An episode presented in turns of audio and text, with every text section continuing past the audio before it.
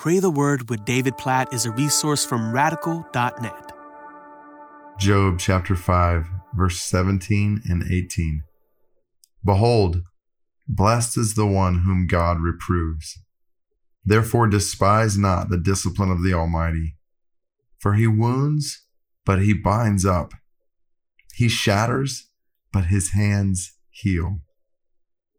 Oh, what a beautiful picture. So let's let's keep in mind, just because Eliphaz and some of these others give unhelpful counsel at times doesn't mean everything they say is unhelpful or untrue. Even sometimes their unhelpful counsel is actually true. It's just not the right time, or not said in the right way, or not applied in the correct way. So anyway, we'll get to that as we get to different verses. But here in Job chapter five, Eliphaz says, blessed is the one whom God reproves. Therefore, don't despise the discipline of the Almighty. This is Hebrews twelve. Like, God loves those whom he disciplines. We know this. Anyone who's a parent or a child, like, assuming there is loving disciplining happening in that relationship, that's a good thing. Like, it's good for my kids to be disciplined. If they run out in the road and a car is coming, they need to learn that's not good for you.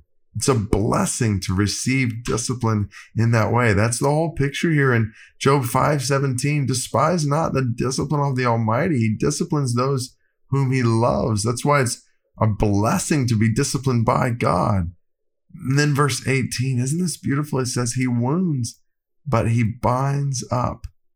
He shatters, but his hands heal. At the end of God's discipline is not our wounding or our shattering.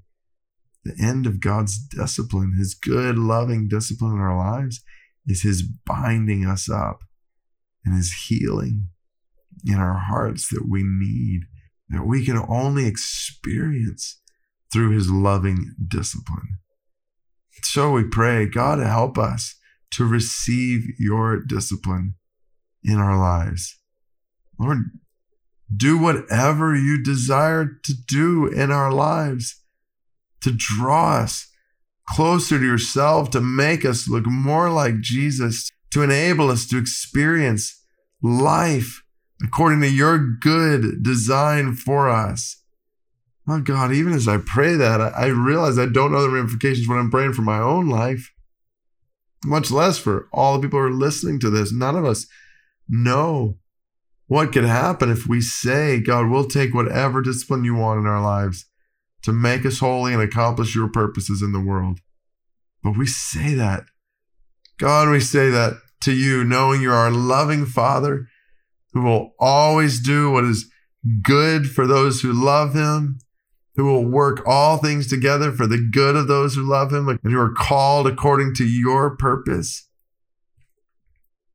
Because we know that you're the loving Father who is good and will always work everything for good for those who love you and are called according to your purpose. We want your purposes to be accomplished in our lives. We want your purposes to be accomplished in the world. So we say yes to your discipline. Help us to humble ourselves under it, whatever that may mean in each of our lives, and to trust that when we are wounded, you will bind us up with your own hands, that when we are shattered, your hands will heal us.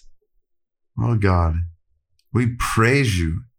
Thank you for your discipline in our lives. We pray that it would have its full effect, that you might accomplish all the purposes you desire for us in it.